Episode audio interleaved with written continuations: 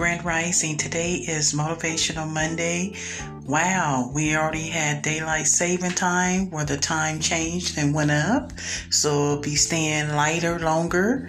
And um, that's a great thing, especially if you like to be outdoors and, you know, just doing some extra activities and hobbies and just taking care of business and you know, usually when you get off of work, if you work from nine to five or eight to five, it's already dark about time you're getting off. So, you know, that makes you a little bit more tired or too, you know, want you to be in a relaxed mode.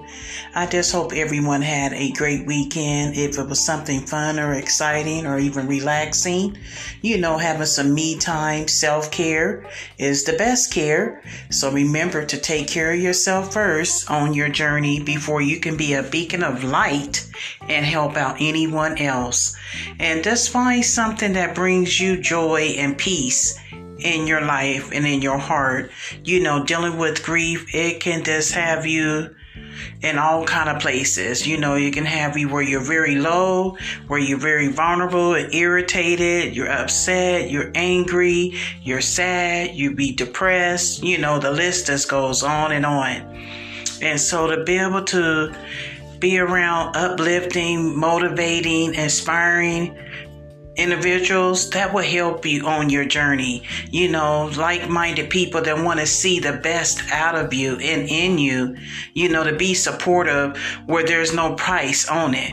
Because lending a helping hand or being there for a loved one or a dear friend or a coworker or a neighbor, there should never be a price put on there you know so just keep that in mind. Stay hydrated. And like i said check on your vulnerable and elderly loved ones. Just making sure they're doing well and they have the necessary things they need. And be mindful everyone you know because times have changed so much you know when you're out shopping and getting groceries or different items at stores Keep in mind the person behind you or next to you on the next aisle or the side of you, they're needing the same type of items for their self or their families.